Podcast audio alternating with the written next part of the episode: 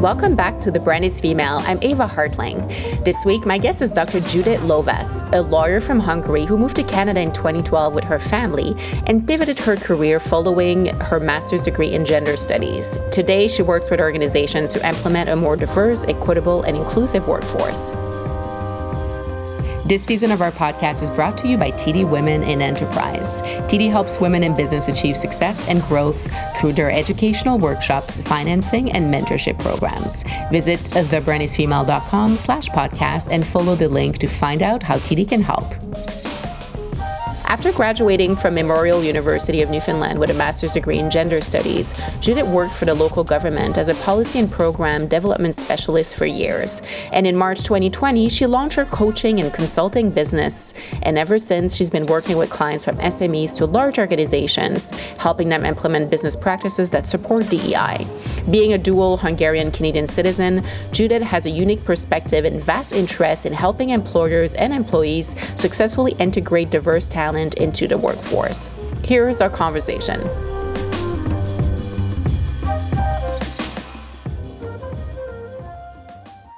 Judit, it's such a pleasure having you on The Brand is Female today. Thank you so much for making time to speak with me. Oh, thank you for inviting me. That's a pleasure. I like to start by going back in time, going to really the origin of your story and your journey. Um, and I want to ask you, growing up, what kind of career did you imagine you'd be doing later in life? Uh, I was born and raised in Hungary. Uh, uh, and I was born in 1980, so the first decade of my life. I would say the most impressionable years happened behind the Iron Curtain. So for mm. those of you who are not familiar, the Iron Curtain is uh, basically a political metaphor, but really what it is a psychological barrier that divided the Soviet Union and the satellite countries in the Soviet Union uh, from the rest of the world. So basically separated uh, that block from the West uh, in Europe and in the world. So with that, uh, that was an era where um, uh, it wasn't much individualism. Uh, mm-hmm. it wasn't a huge variety of different professions. There weren't really role models of entrepreneurship besides right. small shop owners, maybe. Um, yeah. so, so I grew up, and these, these are the most impressionable years of a child. Mm. And we all know, or I know, uh, that in the first 12 years of our lives, we're forming our limiting beliefs, we're forming our, you know, mindset and our perceptions, how we, how we see the world. So what I saw really is that the desirable career path is just, you just, you just go to school, get good grades, uh, go to university, get a profession, find an employment, and then basically you're going to retire from that one and only employer uh, 40 years later. That right. was that was the that was the pattern. So that was the the journey, yeah. yeah. So my grandparents, uh, one of my grandmothers were a stay-at-home mom, but the other one was a full-time employee. Grand grandfathers both are full-time employees. My parents uh, were employees. Both had very linear career paths. Mm-hmm. So I thought in the first, uh, I don't know, in my early life, I thought I imagined the same linear career path for myself. So when I was little, I, in kindergarten, probably I was going to become an actress, but, okay. but, but later on, I changed it to becoming a lawyer. So right. I was steadfast on that path, like getting good grades, getting to the university, finishing law school. And this is what I did. And I, mm-hmm. I started my own law firm. Only four years later, I just realized that, okay, so life has planned something different for me. And mm-hmm. that's what's, what's habit for me is far from a, a linear career path. So what happened when you made that discovery? So I was running my own law firm mm-hmm. and we decided that we want to give our children a better future or a brighter future. And we moved to Canada in 2012. So I left everything behind uh, with only four suitcases and a limited uh, English language skills. We just arrived to Canada. And that's when, when I needed to, to build myself from scratch. So I went back to university. I was doing my master's in gender studies. And after graduate, graduating from Memorial University, I started working as a public servant with the provincial government. And I did that for years. And then I realized that, okay, this is probably not for me. Mm-hmm. And, and that's when I started training as a mediator and a coach. And so I decided, okay, it's time to, it's time to start my own business. And it was tough time. Mm. How did you know that was your calling? Had you worked with a coach maybe, or how, you know, how did you even know that was a, an option as a, as a career path or maybe there was someone who, uh, who was an inspiration for, for this? Absolutely, yes. So I never even thought about starting a consulting business or, or coaching business. But I thought that, okay, so what's the closest thing that I could do that closest to law? And I realized, oh, it's mediation, workplace harassment investigation, or mm-hmm. arbitration. Mm-hmm. These are the things that probably would work for me. So I, right. So, um, yeah, the universe works funny ways because mm-hmm. it sent me to uh, a mentor. And this mentor was a mediator and a workplace harassment investigator, but also a coach. Mm-hmm. So she started saying that, okay, so uh, if you want to make change in other people's lives, if you want to have a have an impact, a positive impact on other people's lives, then you can't only scratch the surface, but you have to go deeper and look at their uh, what person they are. So it's personal development will help their professional development and will help conflict resolution. So this is how I've gotten into uh, coaching. Mm. And tell me about those first few years building your business, because essentially you became an entrepreneur at that point. Uh, what was that like, and what were some of the lessons when you when you first started out? So one of the most difficult challenges that I faced was first my my language barrier or my perception of my language barrier that I'm not a native English speaker. So so probably people won't uh, want to talk to me because they can find someone who is more sophisticated in English. But I know now that it was only a, a limiting belief. A limiting belief, exactly. Yeah. And uh, and but building the courage to leave the safety of public service job was the most difficult. But I always say that when the when the pain of the present moment is greater than the fear of the unknown, that's when you take the leap. So mm-hmm. when I oh, I was in pain, I, I I didn't like what I did, and I wanted freedom. I wanted creativity, and then I wanted to have a meaningful uh, impact on other people's lives. That's that's when I I took the leap and and went on full. I quit my job and uh, with no prospect whatsoever. So I, I didn't start it off with a side hustle, but right. I finished this and then I knew that I had to focus on the next chapter in my life. And then I basically reinvented myself for the third time at that point in my life. Well, and I'm sure that experience uh, helped inform, you know, how you were able to better support your your clients who are coming to you for coaching. So, tell me a little bit about who you work with primarily. Who uh, who's your, who's a, a, typical profile who would work with you for those services? So, I uh, as I mentioned, I studied gender studies and uh, at at Memorial University, and that's when I started becoming interested in DEI, so diversity, equity, and inclusion.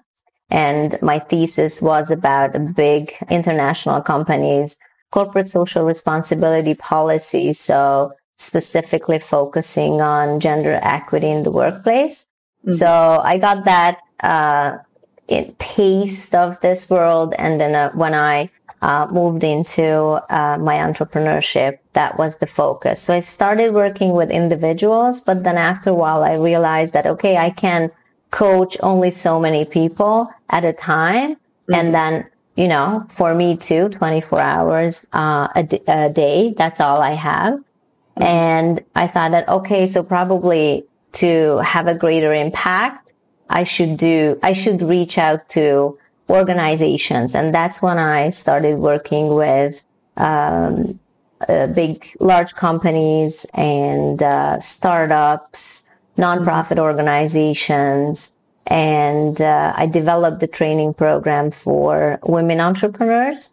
Mm-hmm. And uh, and that's how I started. So the profile of my clientele is really it varies, mm-hmm. but uh, mo- women entrepreneurs are the closest to my heart. Not only because of my background and expertise, but also that that's where I have firsthand experience with. Mm-hmm. Mm-hmm. And what do you notice with your clients who are women entrepreneurs? Um, and you've talked you know about your your own limiting beliefs i know this is something you work with clients on and what are you observing that are common themes among you know women in business uh, female founders in general? Um, you know something that comes up a lot here is uh, it's a it's a lot of our own limiting beliefs. We can call it fears that kind of stop us from you know taking that jump taking risks uh, whether it's making that career change and, and starting a business or once we're in business often women are afraid of going after that big dream i'm curious to hear what you're observing and what's your approach when you work with women to uh, to kind of you know put an end to those limiting beliefs and and get over them yeah so probably the most common theme is um, feeling like an imposter Mm-hmm. So I work with a lot of successful women and they all say that, oh, I, I have no problem with self confidence. I'm good. Yeah. I'm okay with that. But still there is something that when something good happens to me, I just don't want to believe it. And mm-hmm. I don't give credit to myself and I can't mm-hmm. pat myself on the shoulder and say that, oh, that was great. So I did great. Um, so imposter syndrome is something that um, that a lot of people are interested to know more. And if you read the articles and and research and studies and all that, that the title is always how to get get over uh, mm-hmm. or or overcome imposter syndrome or beat imposter syndrome or forget forever. And but my approach is somewhat different. So I think that imposter syndrome, what brought you here. So, and that can be used as a psychological fuel to, to motivate you to be even better. So I think it's a, it's a blessing instead of looking at it as a curse that you have to live with or, or have to mm-hmm. overcome. And this approach that people, so many women just feel a relief that saying that oh yeah, I've been trying to get rid of this feeling, this yucky feeling, but I couldn't. But like learning how to live with it would make easier my whole mm. like work and career.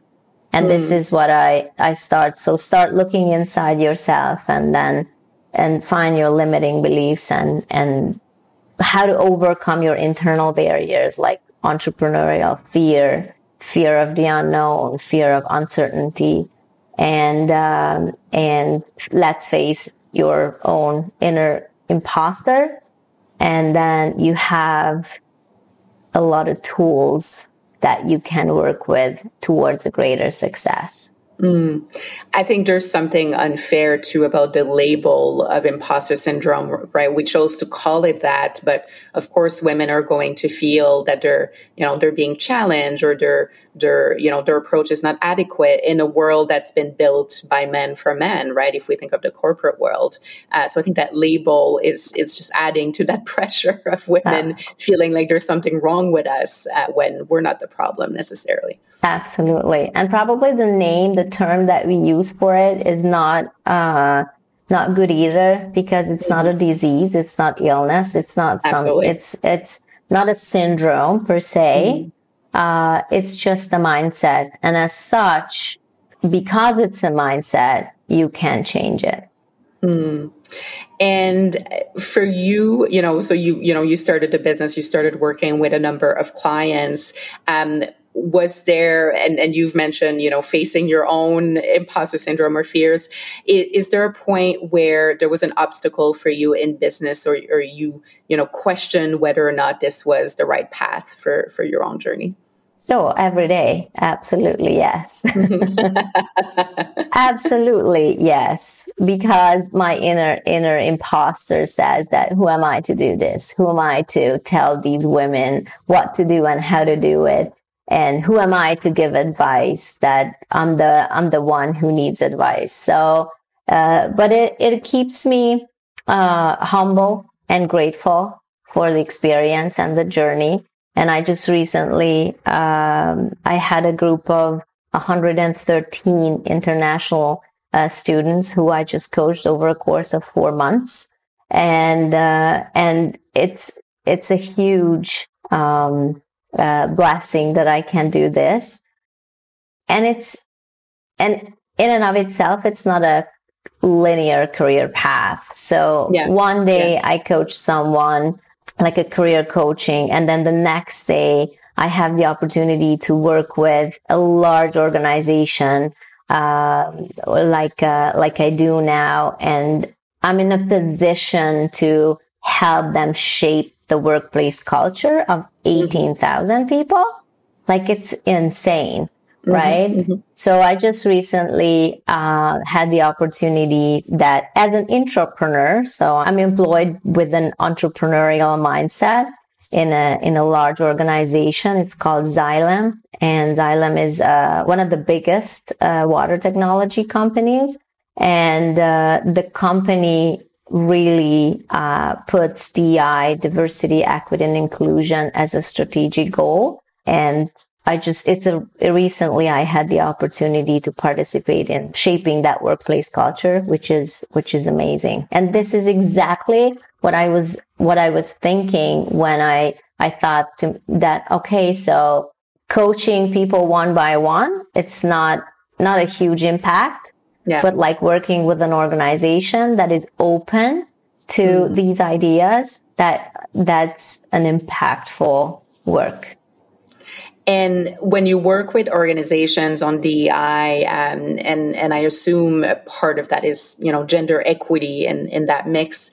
What are organizations hoping to achieve, and what are you noticing are you know current uh, patterns when it comes to working to implement DEI measures? And different companies are typically at different stages of the process. Yeah. Some are starting this work for the first time. Some might be more advanced. But are there things that you're observing that you know are really need to be a priority for organizations right now and maybe things you've observed that are working well yeah so the goal uh, with organizations that are pretty open uh, to these new innovative ideas and um, and organization that made DI a strategic priority is creating uh, an organization in which all employees feel involved, respected, valued, connected, and they're able to bring their authentic self to work. Mm. And creating a psychologically safe workplace where I can be who, who I'm truly am. That's the, that's the ultimate goal where they see that diversity is not just a, not just a buzzword, but really it's a, it's a business priority to, to have diverse talent, to recruit diverse talent and then work with uh, diverse talent. This season of The Brand is Female is made possible with the support of TD Women in Enterprise, and they're about confidently building you. As a woman entrepreneur myself, I know I need all the support I can get. It takes sound advice plus guidance to the right connections, tools, and resources. What's great about TD Services for Women in Business is their collaborative approach. TD can facilitate and connect you to workshops, coaching, and mentorship, and they engage other like minded business leaders in an authentic way so we can all share experiences and learn from each other other. TD Women in Enterprise has banking specialists who are able to be proactive in the advice and guidance they give to women in business. And what would you say are factors of success? So when companies are trying to, you know, implement DI, be able to offer that positive work culture to everyone working for the organization, what what sets them up for success? Most organization, no, all organization, I should say, all organization starts with raising awareness, building awareness around DI, diversity, equity, inclusion. It's important. Let's talk about it. Let's support people. Um, they have DI activities and, but mostly awareness raising. Mm-hmm. But the outstanding organizations move to the next level uh, and using successfully change management um, in order to actually bring cha- bring about change, right? right? So awareness raising is great; it's important, but that's the first step.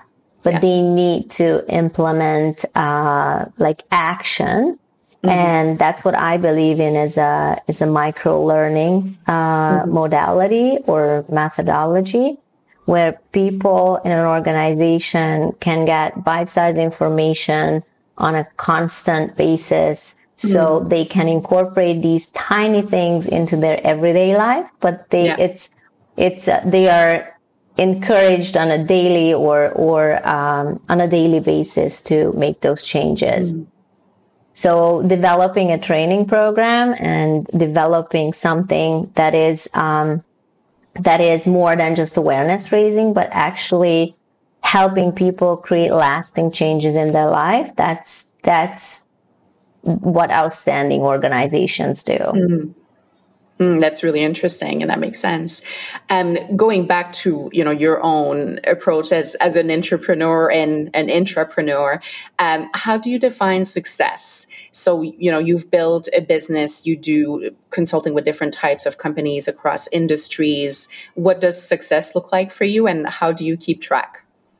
And it's so interesting that you're asking this because one of like I have a workshop built on this yeah. for entrepreneurs because it's so easy to get lost in all that, you know, shiny um, success definitions like success equals to a lot of money and having, mm-hmm. you know, great power, but it's really not.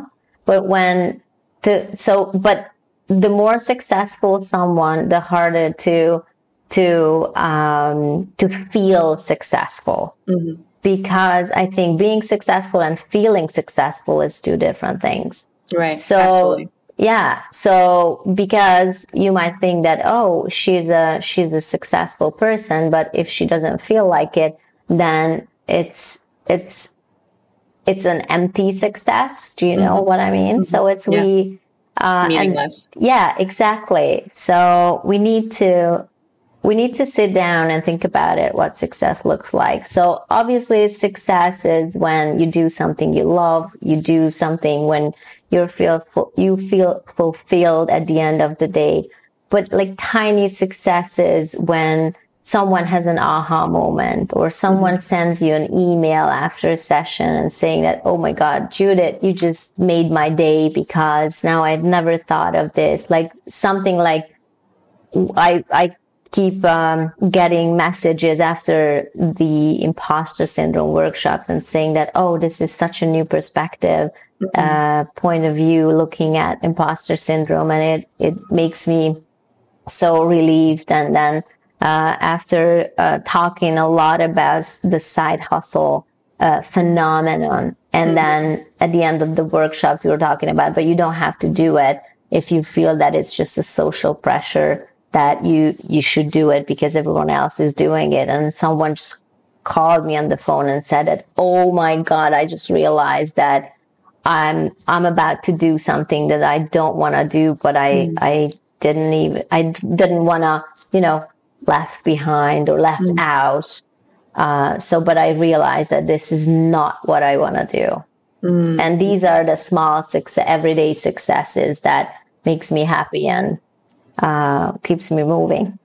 Yeah. And is it something that you work on with clients? You've talked about the workshop you've created, um, and you brought up earlier in the conversation. I think that idea of, you know, just like a gratitude practice on a daily basis helps with mental health, recognizing when we've had those, you know, micro successes throughout the day. Because I think as women entrepreneurs, our brains just go into what is it I haven't done yet, and my to do list is you know forever running.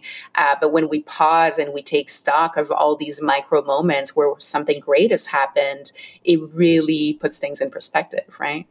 Yeah, but we we tend to uh, forget to yeah. celebrate mm-hmm. our small successes. Yeah. Because that's easy, that's routine, that's just happened for the God knows how many times, and then it's not a novelty anymore. But yeah, we should really sit down at the end of the day and be grateful. But that's what uh, meditation for me. So at the end of the mm-hmm. day, I always read a book and then winding down and, and I really think about what I just accomplished today. And mm-hmm. even if it's a, if it's a minor thing, uh, I should feel good about the work that I, I did. Mm-hmm. Yeah, that's, I think that's a, a very good approach.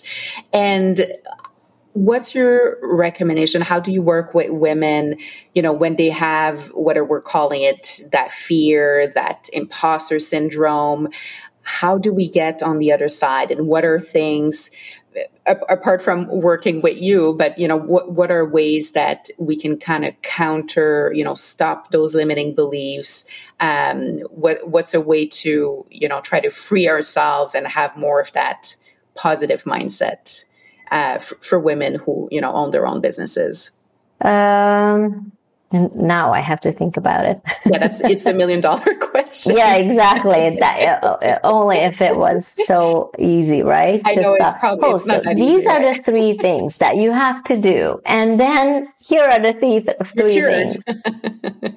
yeah, what I see is that um, that imposter syndrome and confidence and limiting beliefs are probably the last things on someone's to-do list. So mm. like personal development is not always the first one because what we need when we're entrepreneurs, right? Uh, business plan, business vision, investors, ideas, building a team. Uh, so it's so many things that we're, we're running around the clock, especially if most of us are moms and and have other commitments like family commitments and and health commitments and all that. And uh, we don't have time to to really look inside and and do the personal development work.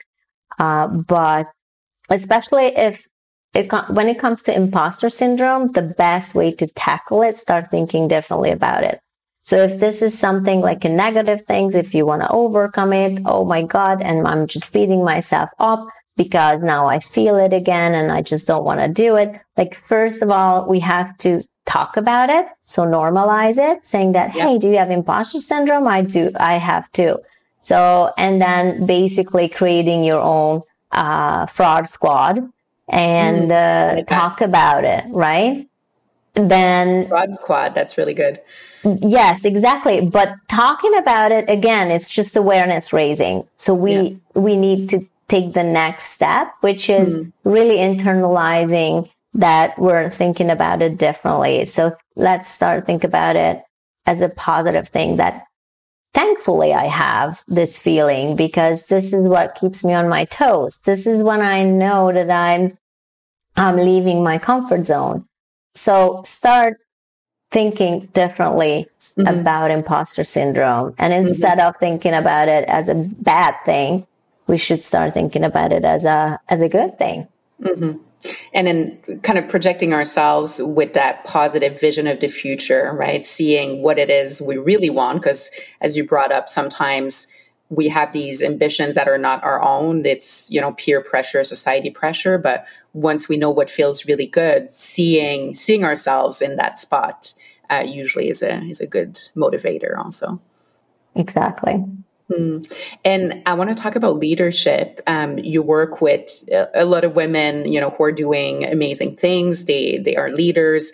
I'm curious to know your definition of leadership, and also, uh, you know, when you work with with uh, with women clients, what are what are traits that you see women leaders are able to bring to whatever it is they're doing? You know, are there traits that women kind of innately have and, and it's typically a style of leadership that is different than kind of the more aggressive masculine type. And I don't want to generalize because every individual is different, but I think there are things that, you know, women tend to do well when we talk about emotional intelligence, a, a more compassionate approach as a leader. But I want to hear your definition and then uh, what you what you observe among women leaders you work with.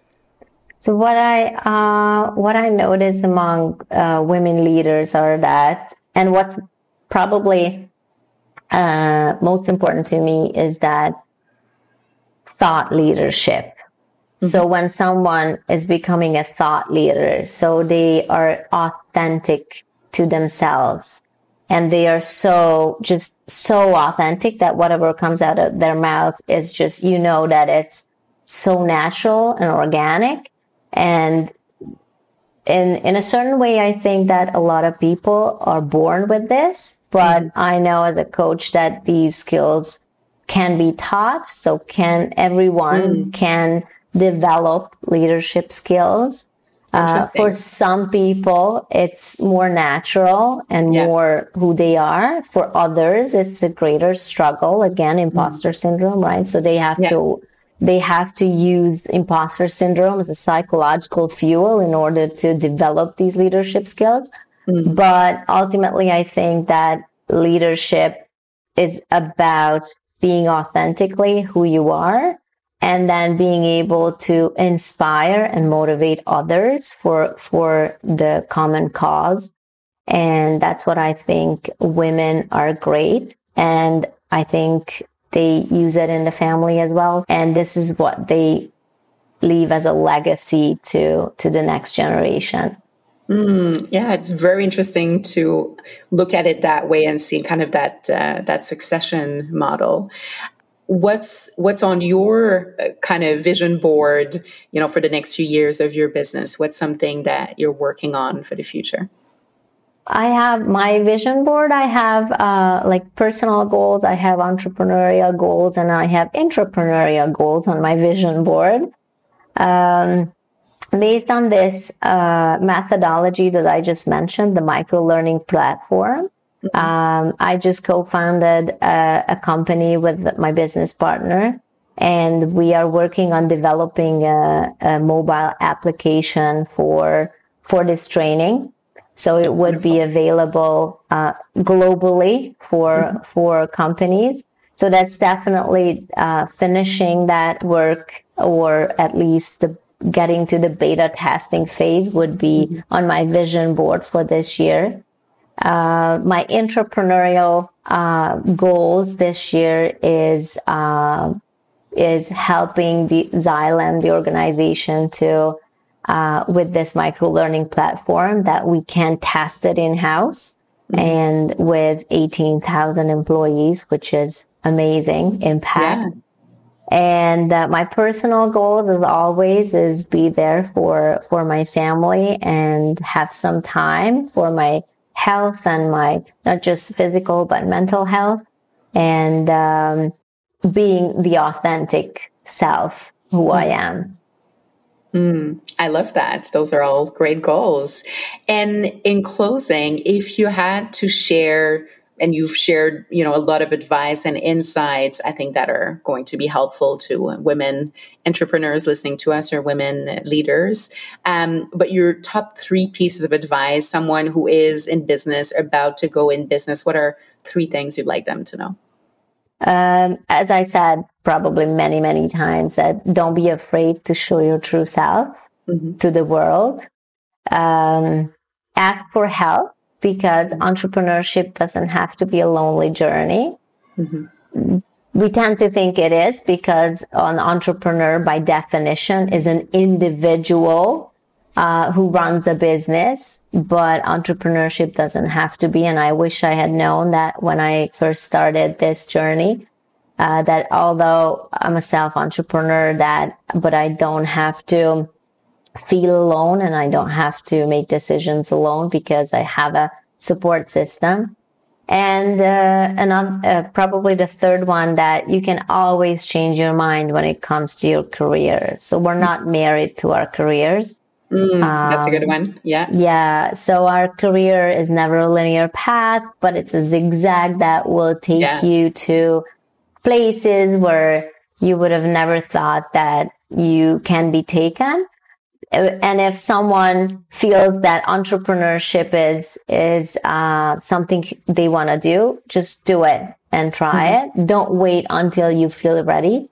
Yeah. But if yeah. you feel that feel ready, yeah, you will never feel ready.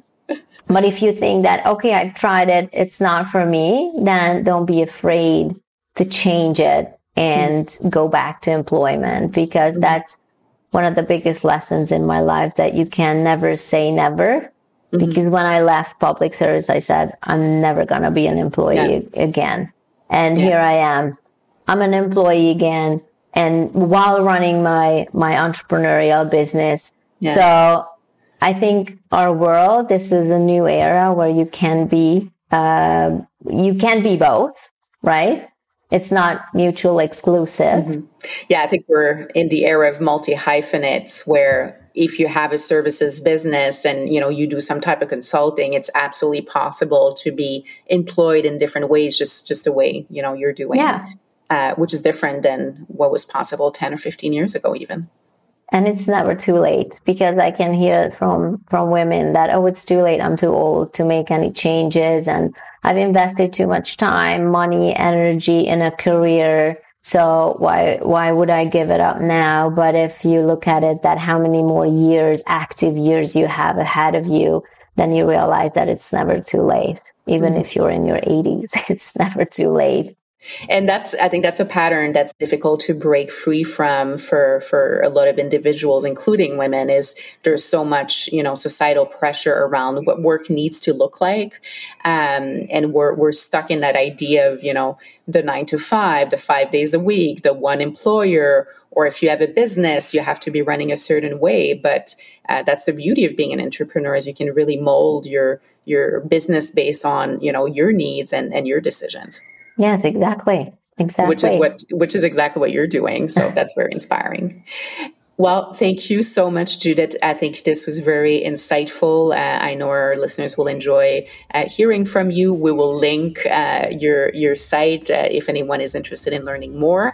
And I thank you so much for sharing your journey with us today. Thank you for having me. Thank you so much. Thank you to TD Women in Enterprise for their support of The Brand is Female. You've got it in you to succeed. Let TD help guide you.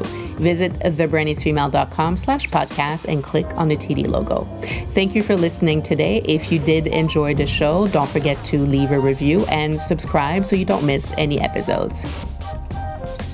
Thank you so much for listening to a podcast by The Brand is Female. I'm Ava Hartling, and this episode was produced by our team.